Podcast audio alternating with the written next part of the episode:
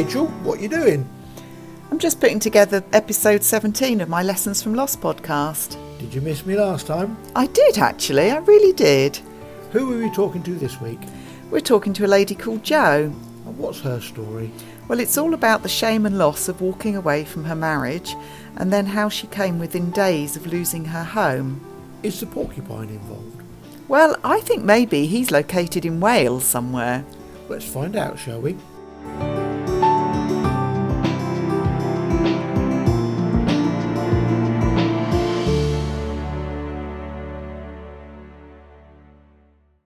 Hello, and welcome to the Lessons from Loss podcast, in which we share our experiences of loss and, more importantly, what we learn that now positively guide and defines our lives today. I'm your host, Rachel Smith, and each episode I chat with a different guest about their experiences. Before we start, I'd like to acknowledge the courage and vulnerability of all my guests in sharing their story and the impact on hearing these stories may have on you, the listener. So do please look after yourself as you listen and reach out for support if you need to.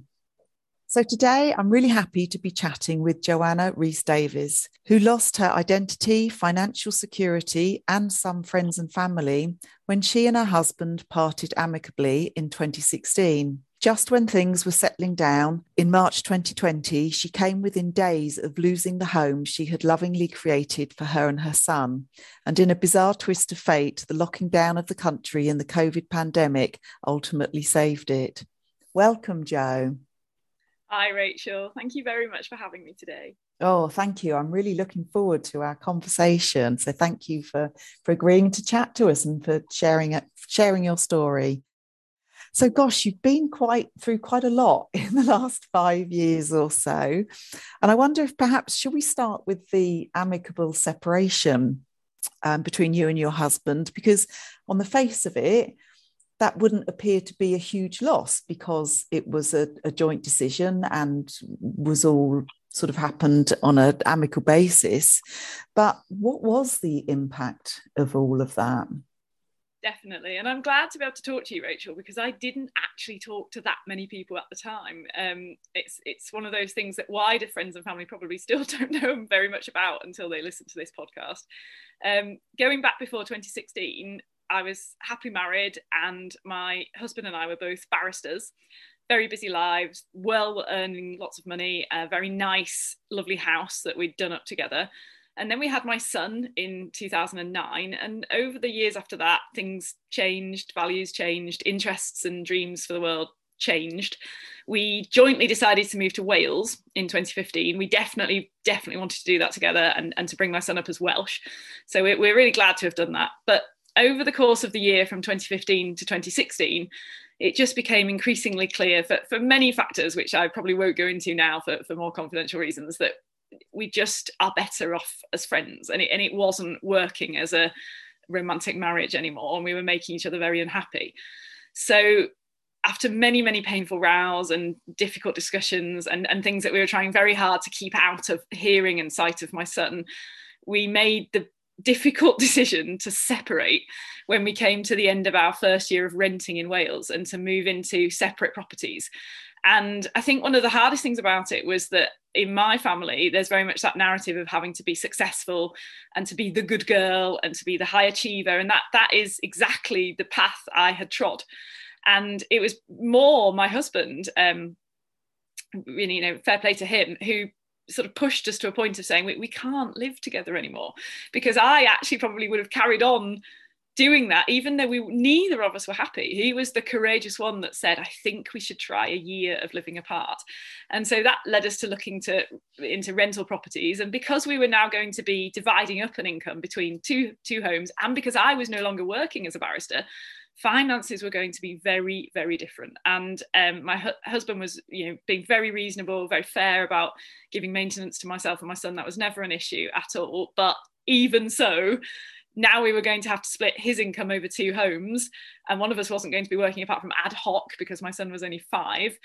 And we were suddenly looking from having had this lovely beautiful home in our olden um, county where we used to live to splitting it into two flats or two very very small properties.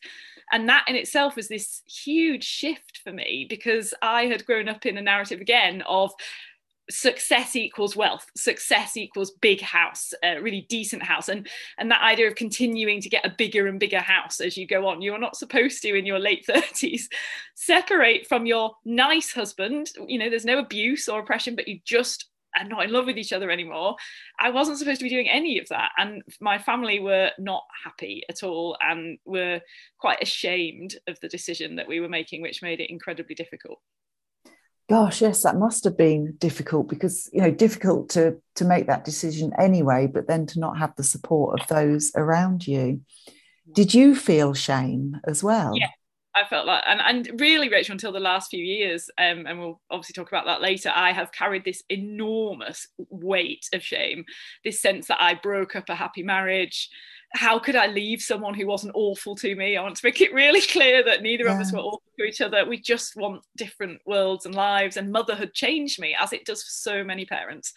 Um, and my family members, particularly some very key parents, couldn't just couldn't get their heads around this. You know, you don't walk away from a marriage. Um, and, and weirdly, my ex-husband and I are still extremely good friends. We co-parent brilliantly together we see each other all the time. We're, there's no doubt in our minds that we made the right decision, not just for ourselves, but for our son, who has always therefore had a happy life and not seen arguing parents. And yet, I've still carried that feeling of you threw everything away. You failed. You you had that perfect life in the other county that everybody wants, and then you moved to Wales and you did some strange decision making and upended it all to live in a tiny little rental house. And we'll come on to that in a moment, no doubt yeah, that must have been a very a very courageous decision to make. Yeah, and I guess at times you you probably sat there and thought, oh, what what have I done? What have what have we done? Yeah. Um, and that leads me to how I sort of ended up living in this this little house. And we we looked around for, for we were living in quite a rich town to begin with when we moved to Wales, and we looked around for places to rent, and there was quite clearly nowhere that was going to be comfy and warm and okay for my son and I in that rich town for the sort of money we were going to be able to spend on rent. And my ex husband looked around a little bit further and found this other town a little bit further out, a little bit of a rundown seaside town. And he found this little two bedroom cottage. It wasn't even on Rightmove, it was just being advertised pri- privately.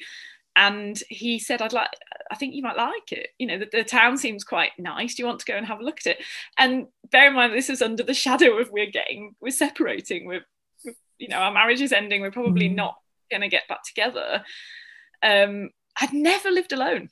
I'd lived with students at university i'd come back to live with my parents while training as a lawyer and then i'd married my husband and moved in with him. And i had never ever lived or parented all on my own and you know dealt with everything all on my own. And it was absolutely daunting. And i came and looked at this little two up two down two bedroom house. And the minute i walked through the door I saw the white wooden fireplace and I looked at the beautiful light streaming through these back windows. It's a south facing garden. And I thought, oh, this is quite nice actually. I might I might be able to do this. I might be okay here. And I could sort of see how my sofa might fit. And I could shove some of my other furniture under the stair. Nothing was really going to fit well.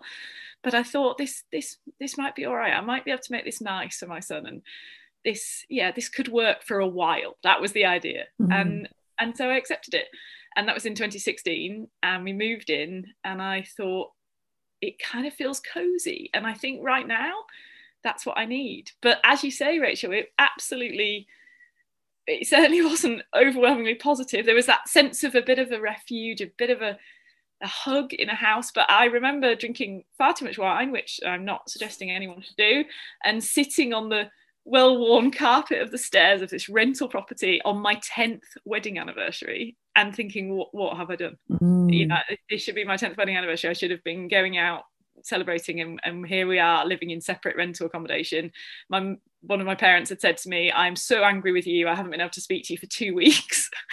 Um, and yeah just Gosh. sat all alone thinking what am i going to do? And in that time the only thing i thought i could do is just keep putting one foot in front of the other keep getting up every morning, keep being the best mum I could be, and just keep taking one day at a time. And that's sort of what we did from the sort of early 16, 2016 time onwards. Yes, yeah. I mean, having been um, a single parent myself through different um, circumstances, you know, I completely get that just daunting sense of uh, you know because up until that point I too had had never been on my own or not in a relationship and yeah that it's I I hear you on that the dauntingness and the the fear of being on your own having to deal with everything everything Absolutely. yourself. But you know different circumstances for me but i sort of very much had the support of people. So yeah that that must have been a, a really tough time for you. Yeah and it was that interesting feeling that some some separations seem to warrant uh, and some co- single parenting situations of and i think rightly so warrant lots of support and everybody will rally around. But mine was not mine was much more done in silence you know done under a cloud of shame. No one was rushing down to wales to help my my sort of new friends in wales help me move. Uh, nobody was phoning me up on my new landline number saying, Are you okay? Uh, yes, good friends were there for me, but the sort of people, particularly family members, who really I think should have been there with an unjudgmental point of view we're not. And um, i remember another good friend of me saying you need to live on your own. It will be the making of you and you will mm. figure out what you want to do. And i remember sitting on those stairs on my 10th wedding anniversary thinking oh my god she was so wrong. Um, do you think differently now though? I do. We'll come yeah. back to that. Another yeah. thing that i think kind of relevant to something i'll say later in the story is that i absolutely did not want my son to see me cry. He was only five or six at the time. And so i did all of this sort of mini grieving, I guess, for my marriage because I was still sad that it had ended. And I felt I don't regret the original marriage and having my son at all. Sad the way it had gone. And I did it all quietly and on the couch and at night because I didn't want him to see me sad. But he's a very sensitive little boy. And I just thought, I can't ask him to carry that. This is my issue. I will carry the pain of it and I'll carry it on my own.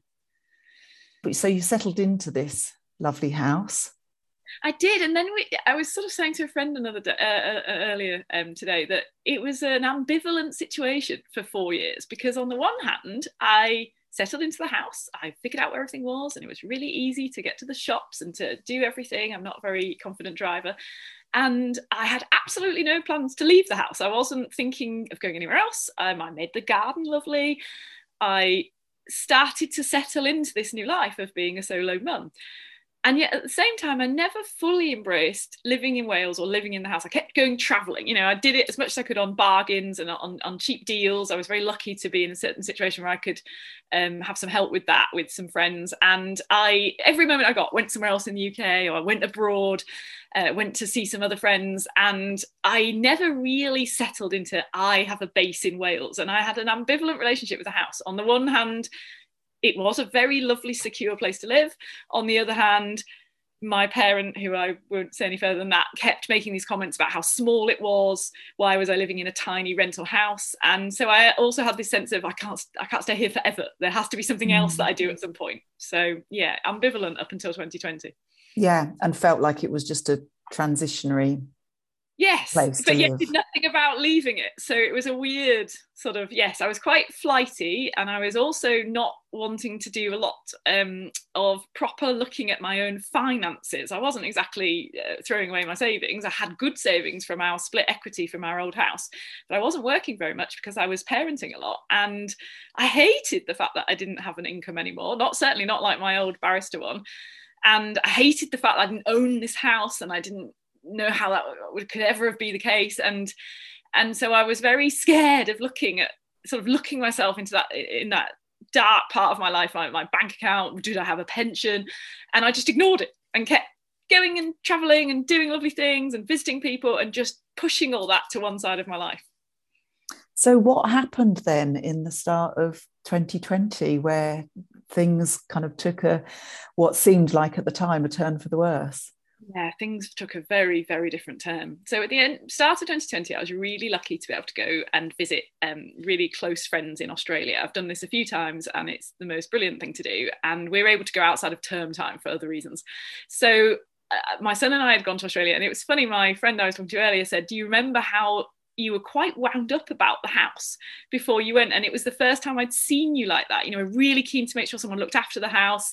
You were very keen to make sure nothing happened to it. Would somebody come and check on it for you? You hadn't you'd done some trips before that and i'd never seen you that concerned about it. And so i went off on this wonderful trip to australia and i had a good couple of weeks in australia and i asked uh, my friend and adam my ex-husband should call him my co-parent to to look after the house for me and come over regularly and check it out. And so we've been in australia for about three weeks. We'd had a lovely time. And he rang me a very strange time a time he didn't usually ring. And i answered the phone and he said hey i'm over at the house. And i said oh right and you know is everything right? Is nothing broken? Nothing's damaged?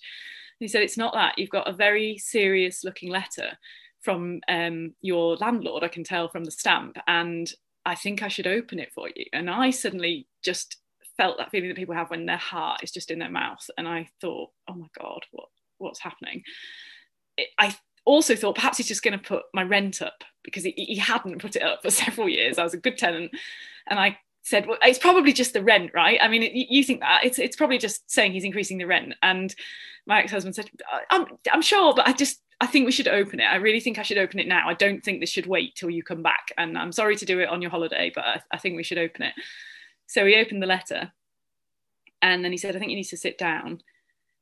Um, the letter says he's put the house on the market and this is your standard two months notice to leave the house. And this was funny enough, Rachel, it was on the 12th of February 2020. So we're recording this shortly before just reflecting as before we, we spoke today that it was an almost almost to the day two years ago. I just asked him to repeat that to me, and he said, "No, no." He says he's already put it on. It's already on the market, and here's a letter from the estate agents as well. They're coming around to take some photographs, and this is your statutory two months notice period, and you're going to have to leave. And I just absolutely broke down. um, and it was weird because I had not even cried that much in front of that many people, even when I separated from my marriage. I have not, I cannot remember the last time that I had cried that much. And, and now, two years later, there's been nothing like it. I just absolutely broke down into huge mm. sobs. Um, I was so far away, and there was nothing I could do. And this was my little house that I had made my house. And no matter how much there was that nagging doubt of shame when I really thought about it. This was my home. Mm. I had made it into my son and I's home, and now it was going, and I had no financial means, as far as I could tell, to change that. And the rug was just being pulled completely under me. And unlike my usual stoical chin up, let's try and find a way forward, in that moment, I could not see a way forward. I just couldn't see anything other than having to pack up all my belongings again and move to somewhere which probably wasn't going to be as nice. Um, yeah. And I yeah, in control.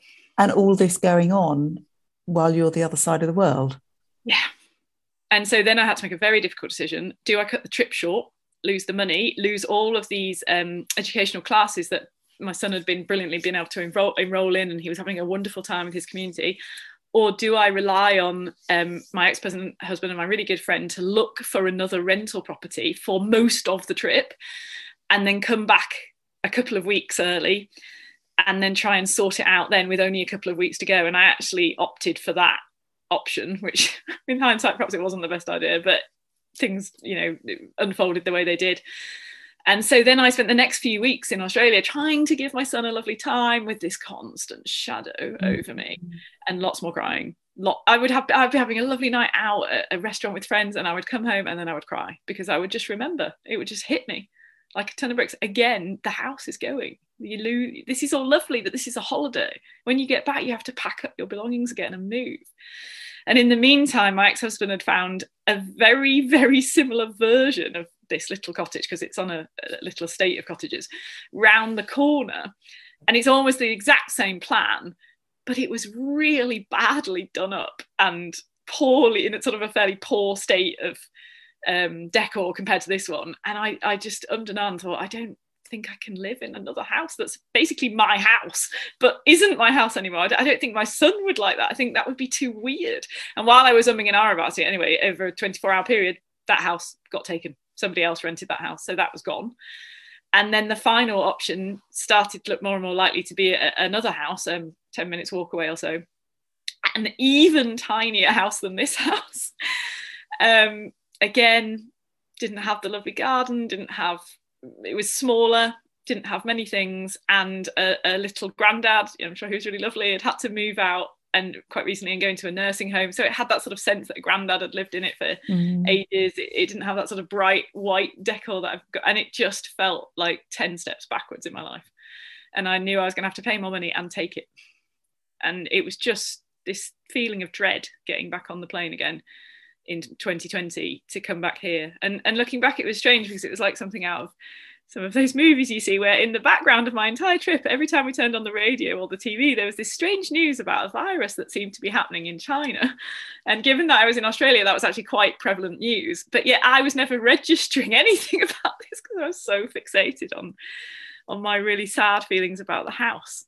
Mm. Mind you, So- I mean, back in the UK, we were all just going, "Oh, it, it'll be gone in three weeks Yeah. anyway. So, I think that was probably my my feeling too. And I, I remember arriving back on the 17th of March and the border control officer saying, You've got back just in time.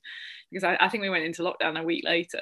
yeah. And I came back here and I came back to this house and I was just so pleased to see it, but so sad. And I went to bed that night and we have this lovely situation in our little house where I can hear the first train that comes from Pembrokeshire through going off towards Cardiff. And the railway track's quite close, not annoyingly close, but close enough that I can hear that faint rumbling at sort of 5:30, 6 a.m. in the morning. And I heard it and thought, I'm not going to hear that anymore.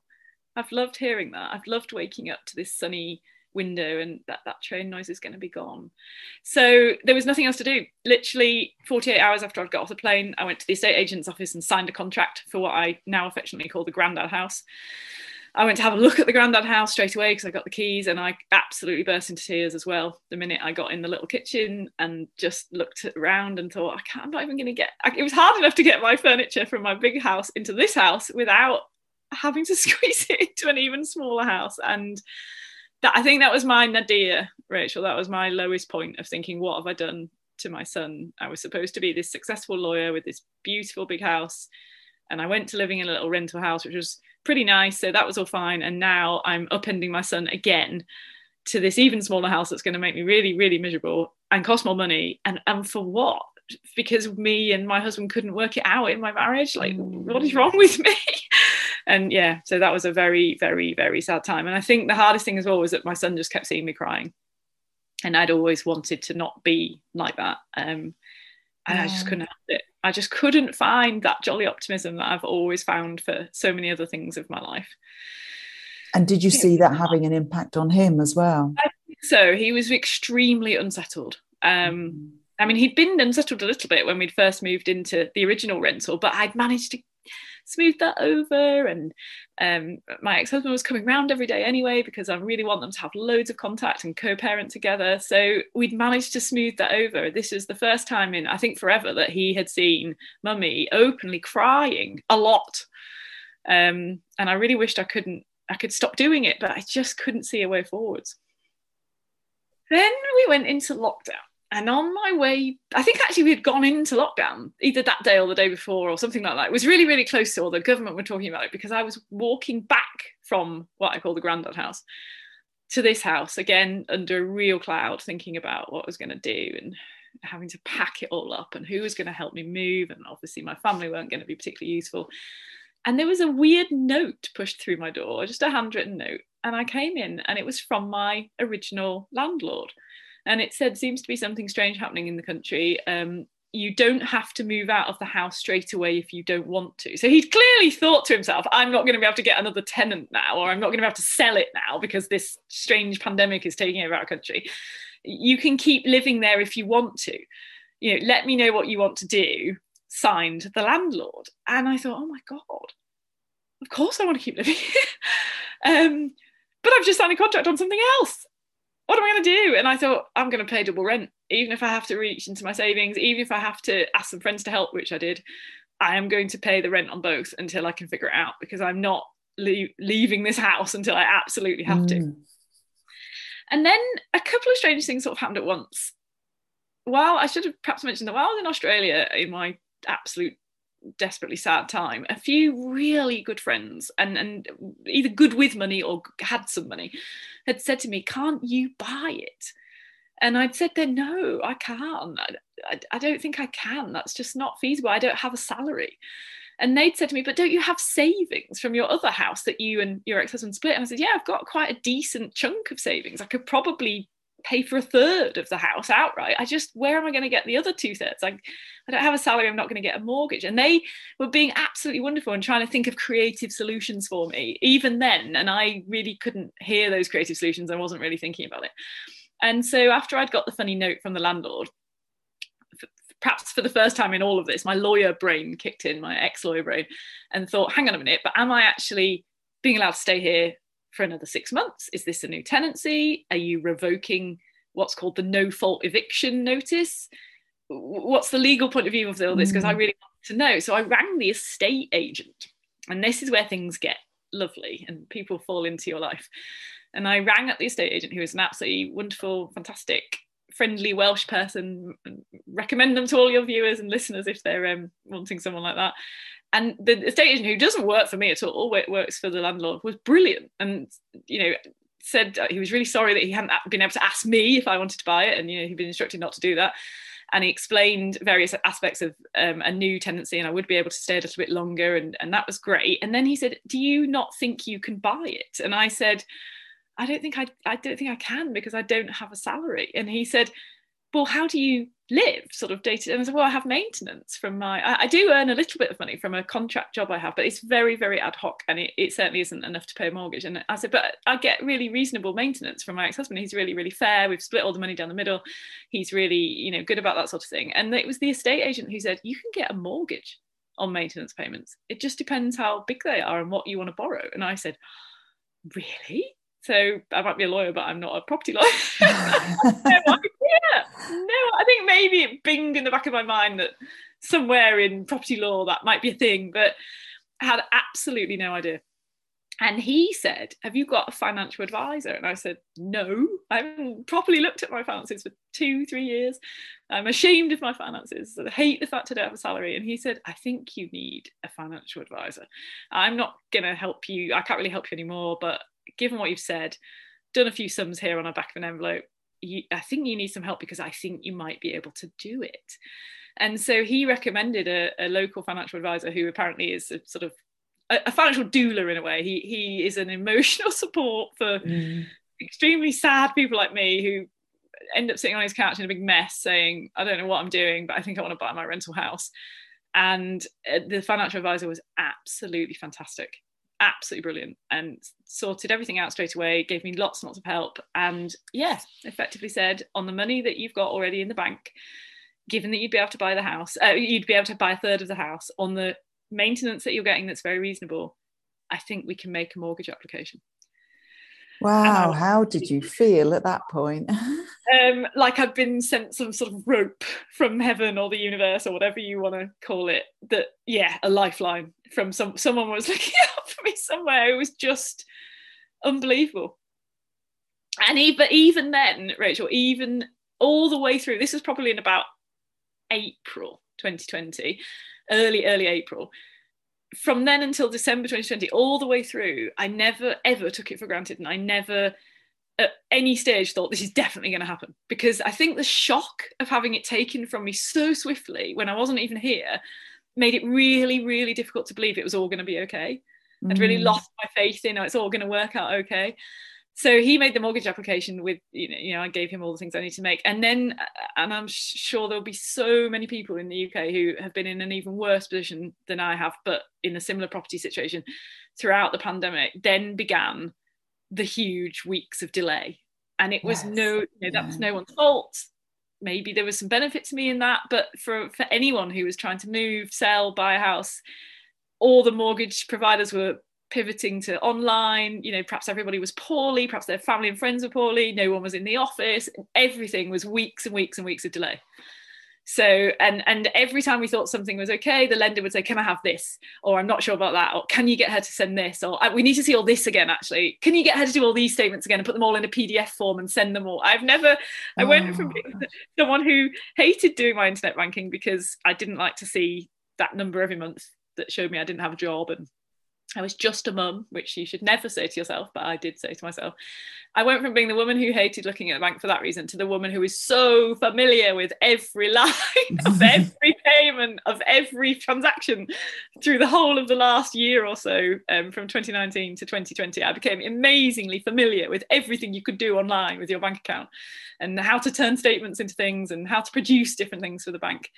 But inch by inch, we inched along and it was absolutely wonderful to feel that even though some of the people I felt should have been there for me were not, some absolutely fantastic friends and my ex-husband cannot fault him for the emotional support he gave us were brilliant at just telling me it was going to be okay. Even if i did have to move out it was going to be okay. I'm not you know your worth is not your house they would say. Mm-hmm. you're not the value of your home you're a good person, you work hard, you're a good mum.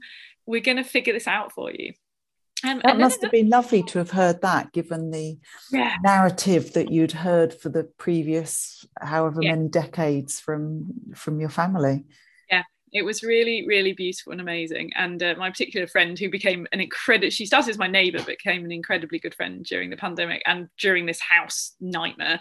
She did really lovely things like we're going in your loft and we're going to put your suitcase which i still haven't properly unpacked from australia. We're going to put it in the loft because we're going to plant it there. We're going to that's your intention. We're going to plant that intention now that the mortgage application is in. You know we're really going to show you, are going to get a good positive mindset about this and we would go for a walk every day. We would go for a little country walk and, and talk about the house. And in the meantime another really cool thing happened which again felt like a lifeline from somewhere else. The ad hoc job that i have talked about uh, on and off during this podcast started to become a bigger job because the ad hoc job is helping people understand their legal rights in a certain situation.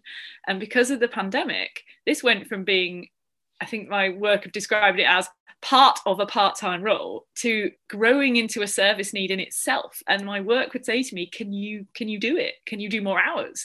And because i could work remotely because we were all locked down anyway mm. because there wasn't very much i could take my son to or do anything differently with him i, I just kept saying yes yes please yes give me more hours. Yes please i will meet the demand for this service. And so hours my hours kept creeping up. Suddenly i did have a salary then the salary crept up. Suddenly I did have a pension, and all of the things that I've been so scared of for the preceding years just started to inch their way into place. And so the months ticked by, and my salary got bigger.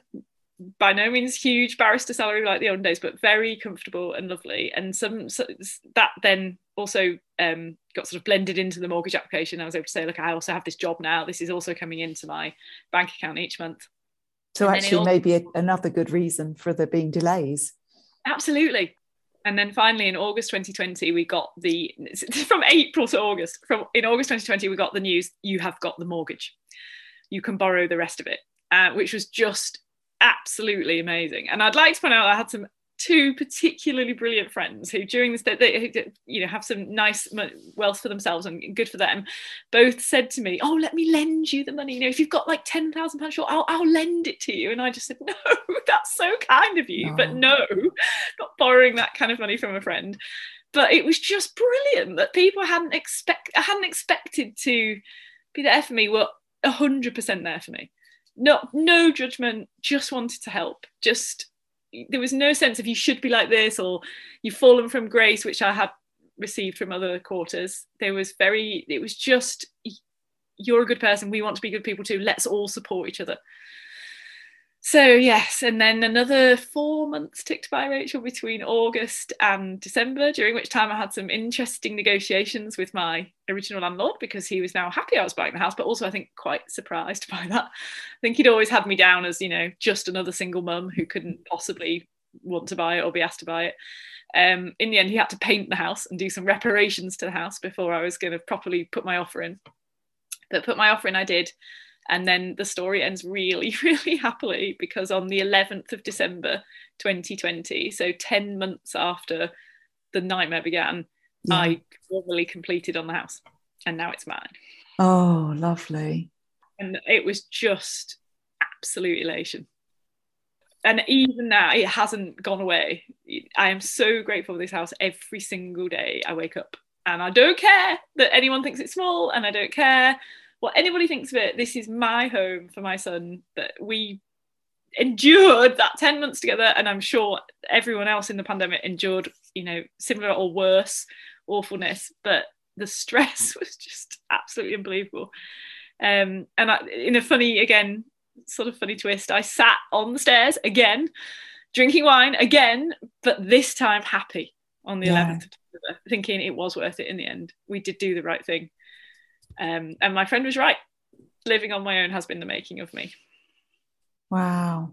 Oh my goodness. So many things to come out of this. The change, you know, I just think it's really interesting that once you were when you were living in your house and then you you got your new friends, they actually didn't care about what money you had. It was the fact of are you are you a good person? Are you a lovely mum to your son? Yeah. And you know, and that's then when the almost kind of like the payback then kind of happens for that because they were all then there sort of rallying round Absolutely. in your hour of need. Like, the phrase that's come into my head over the last few years when I've sort of pondered about things and reflected on it is it was almost like we had a currency of kindness because oh. these were friends that I had been there for too. They had had horrible times. They had had loss. They had had really difficult challenges that were quite unresolvable. And I had been on the phone for hours and wanted to be there for them because I've always wanted to be a good friend and a, a good support to people. And yeah, in that awful, awful time for me, these people had my back in spades and were absolutely wanting to be there back. And they didn't care that i kept crying. And they didn't care that i was a mess and that i couldn't be my usual put together trying to be perfect all the time self. Things were very very far from perfect. And my good friends just wanted to be there for me and, and bring me up too. And it was an amazing experience of humility actually. Re- i've described it as a very humbling experience. Mm. and i love that expression the currency of kindness. Yeah i think I, it is yeah that's think about maybe. That's wonderful. Really wonderful. And just i love this story just for the like the positivity of surrounding yourself with friends. But you know and as you say with that currency of kindness where it's you know it's reciprocated sometimes it doesn't necessarily feel like it's balanced it may be that one person is is needing more than the other at that point but there's always that opportunity yeah. where it just balances out Absolutely. with that and kindness when I look back again, I think that's another thing that I've learned so much through this horrible. I'm sure we would all say we've all learned a lot through the pandemic about ourselves, about who matters, about what matters. Um, another thing that I think I learned actually was exactly to say about that balance because I think that I didn't mean to, but deep reflection has made me think I think I had a bit of an unconscious bias against being vulnerable. It was all right for everyone else to be vulnerable, and everyone else could have difficult times. And of course, I would always want to definitely be there, be the person making them a cake, ringing them up, supporting them. But I didn't want to ever be vulnerable. I always wanted to be perfect and not have any problems and have everything all all my ducks in a row as far as I could get them, or if I couldn't, just not look at those ducks for now. And this taught me that there are going to be awful times for me as well. No mm. one is hmm. immune from awful times, and it's an imbalanced life to be the one who's always trying to be there to support everyone, but never has any problems and never talks about them. And no. I think it was I didn't talk about the house until I got it. And then I put a post on Facebook to, and it sort of briefly explained the nightmare. But it was really interesting to see the outpouring from friends who had never mentioned any of this to, hadn't spoken about my marriage separation, hadn't spoken about the ups and downs of the house. Lots of people sort of came out saying, Oh, I wish I'd known something about this. And I wish you'd said something. And oh, I'm so glad it's all worked out for you. And I'm going to be there for you more now. And actually, quite a few of these friends have been more in touch. But it was weird the way I thought, I can't tell anyone about any of this. I should feel ashamed. I need to feel ashamed that my marriage has broken down. I need to feel ashamed that I'm living in a smaller house. I, in fact, that I don't own my house. I just rent in inverted commas. Um, it's taught me a lot about that's just wrong. I, yeah. I should. I never needed to think those things. People would be there for me. Mm. So the immediate thing that springs to mind is actually, would you have, would you have come on my podcast? Prior to all of this happening maybe to speak about the the you know the loss of your of, no.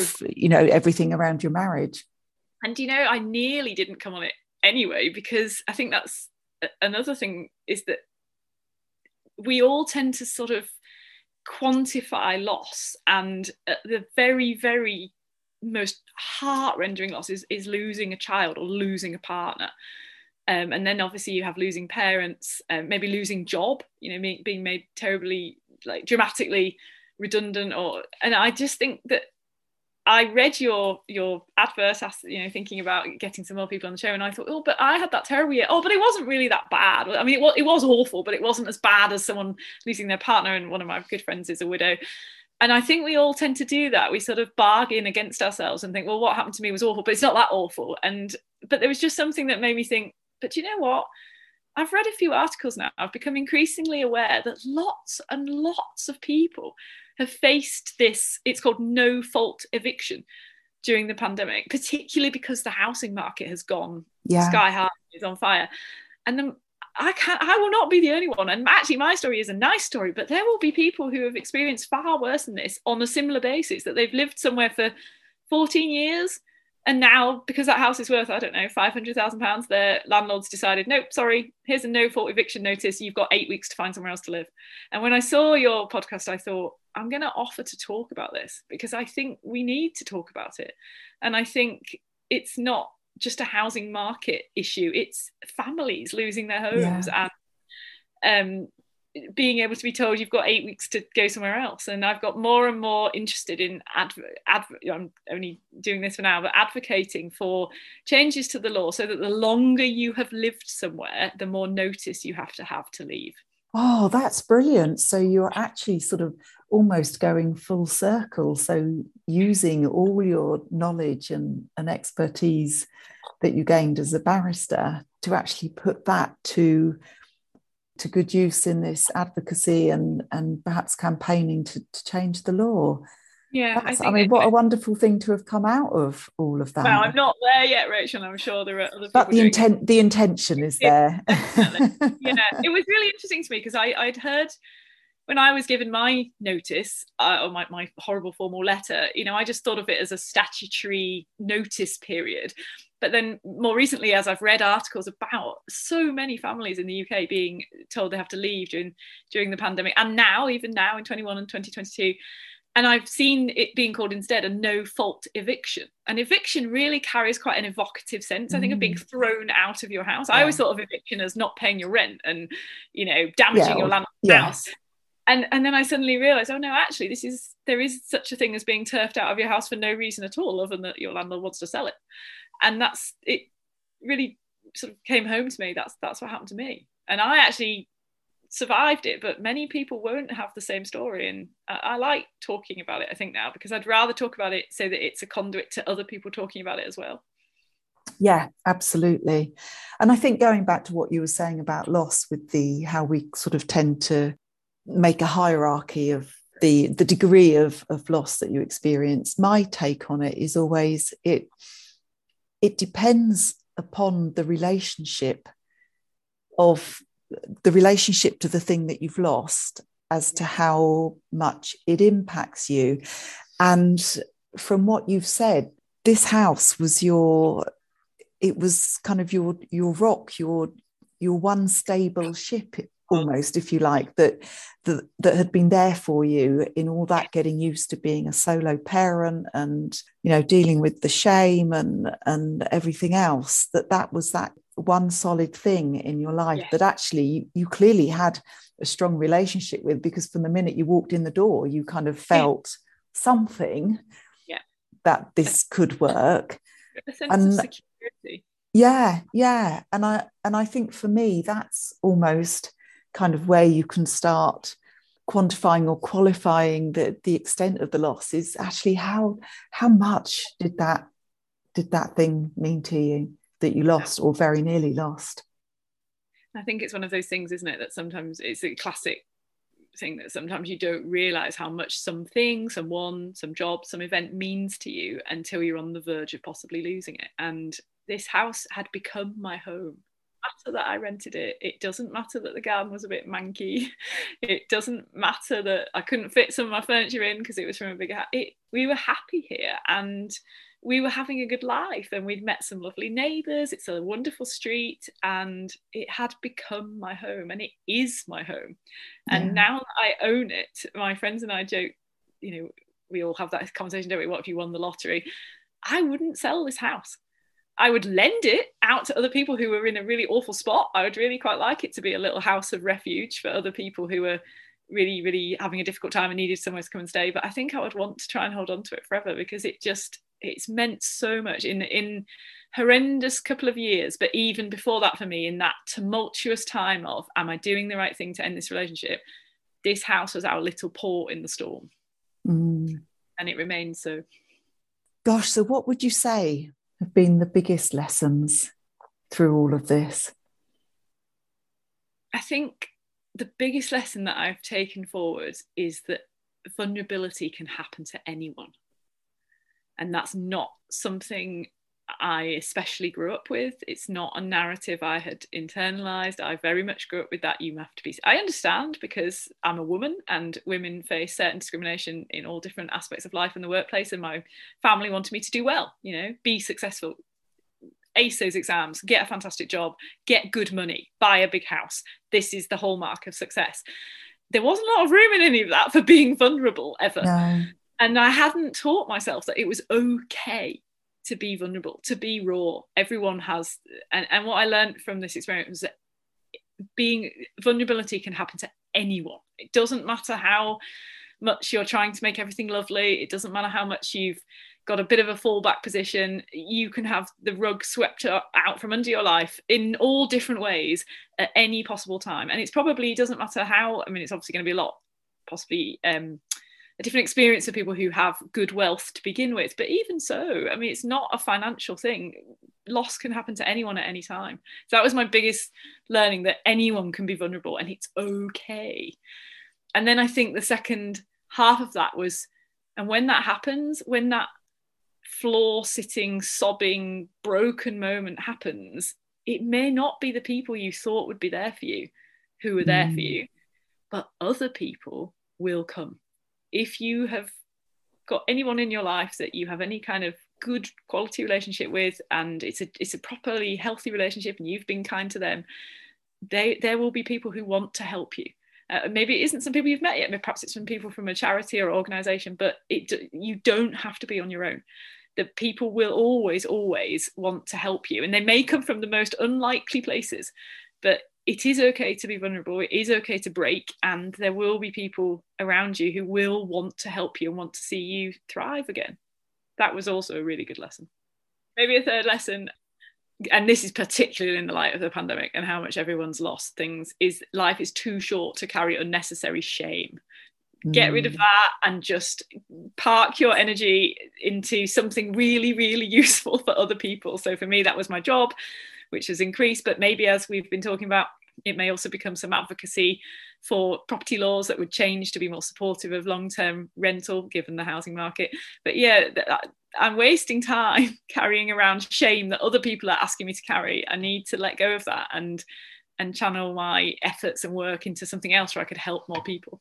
And what strikes me there is that you had gone through you know because there, there would have been a lot of people who would have just said well do you know what i've you know i've got a lovely husband, I've got a, a fantastic job, and okay, it's not ideal, but I'll but I'll compromise and I'll I'll go along with this. You know, even we'll you know try to try to work it out between the two of us, but both took that courageous decision to go, actually, it's not right to stay in something that's not working for you. So you'd kind of got, you'd done that first really hard bit and then you were dealt with the with the impact of the shame. And and that i suppose then is the lesson that you've you're you've learned or learning now Absolutely. kind of that second part of the session that lesson that actually yeah don't have shame either. Don't be stuck in something that you don't want to be doing and don't have don't be ashamed of of making that decision and I think to do it gradually in a way, because we did do it gradually. The few people that did know we were separating, of that few people, some of them, and, and particularly some unhelpful family members, were like, "Oh, are you going to get divorced then?" Now we have actually got amicably divorced, but much later. We didn't do that at all in 2016. We we waited several more years because the first step was always let's just see if we live apart are we better people for it? Are we better parents for it? Yeah. Let's just start with that. Let's start with a six month rental each in another house. We're not rushing to get divorced now. We're not making neither of you know we're not rushing into anything else. And let let's see what happens if we do that. And taking it slowly was a good idea and a good idea for our son, I think. Yes, but which was another good reason for then perhaps making that decision early on before yes. it got to the point where actually you know things have got so bad now the only route forward yes. now is is separation whereas actually looking at the relationship honestly and going I don't know, let's just let's just try this and and yes. see. Yeah. Yeah. And it, it was really awful and hard and scary and i would never suggest to anyone that it isn't those things but i did have some lovely friends who were supportive and really really kind. And i think i think probably one of the most important things that somebody said to me was because I think Rachel, I was actually one of the people you're saying I was going to, to sort of I was really considering let's just stick with this. You know, I know we're not really happy, but um, that's a model. That's another model I've been given. Let, us just figure it out. And um, you know, it's better for my son if we just stay together. And actually, one of my friends said, but but really, is it? Because what model are you giving to your son? Because if he mm. was in love with someone and created a lovely partnership with them but then things were not working after 10 15 years and he came to you and said i think i think we want to separate would you not say okay if you want to do that i'll support you don't give him the model that he wouldn't be able to do that and he should i mean nobody wants to give up on a relationship too early of course not but also i wanted him to have grow up with a model that if things are not working it's okay to look at that and figure out if you could do something in a different way yeah. Oh my goodness. He is very lucky to have you. What a lovely mum you are, and oh, what a oh, lovely, what a lovely friend you are to people as well. He, he is the one. I think we, oh, and I think you know, I want to give a lot of credit and, and love to my ex-husband as well. I think of we course. work really, really well together in the way we've made a new family now. We've made it it's non-traditional, but this is a, a better work for us, and I love them both very dearly. And I think my son has taught us both a lot about the the need to think about everybody else and trying to figure out and balance other people's needs, but not forgetting your own need. Yeah. yeah. And balancing the needs of the people who are important within that relationship and not about the needs of of the people on the periphery. Exactly. Yeah. Ultimately, you're, I know, you know, again, I try not to speak in cliches, but you're the only person living your life. You're the only person in the driving seat of your life. If you're, you know, in a sort of privileged position to be able to do that and you're I know I uh, uh, want, um, want to acknowledge that abusive relationships are in a different category. Yeah. But, um, if you're in sort of any kind of average home partnership relationship, it, it's your life, and and what your family members or friends think of it is they don't know the ins and outs of it. They're not living it every single day. No, absolutely. Oh, thank you so much for coming on the podcast, Joe. I've it's it's been a lovely conversation. I've said I'm certainly going to go away and think about that currency of kindness with um, with my friends and the the people that I love in my life. Well, and also the peripheral people as well, because you know it's not just about the close relationships, is it? And you know, and I really admire your bravery and courage of of taking that first step of yeah things aren't working out so let's try something different but also in terms of coming on here today and sharing your story in the hope that it will you know give hope perhaps to someone in a similar situation and yeah to to learn from from what you've learned from so thank you so much no, thank you for having me, Rachel. It's been lovely. And I, I just want to stress it was quite difficult decision to decide to talk about it. Not not because i'm necessarily still carrying the shame but because i am aware that people have much greater losses. But at the same time as you say sometimes you can have a bit of a secret loss something that you were desperately attached to and loved in your life you lose it. And i wanted to acknowledge that and share that. And, and if that helps anybody else and um, it's a good and it makes them think i should talk about my story more i think you know that's that's good Oh, fabulous. Thank you.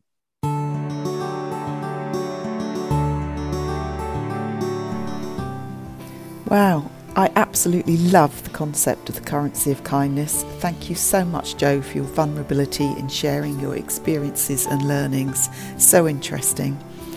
I'd also like to thank everyone who supports me in the creation of this podcast Jamie Farrell for the beautiful music, and of course, you, the listener. Please share, subscribe, and get in touch, especially if you have a lesson from loss that you'd like to share too.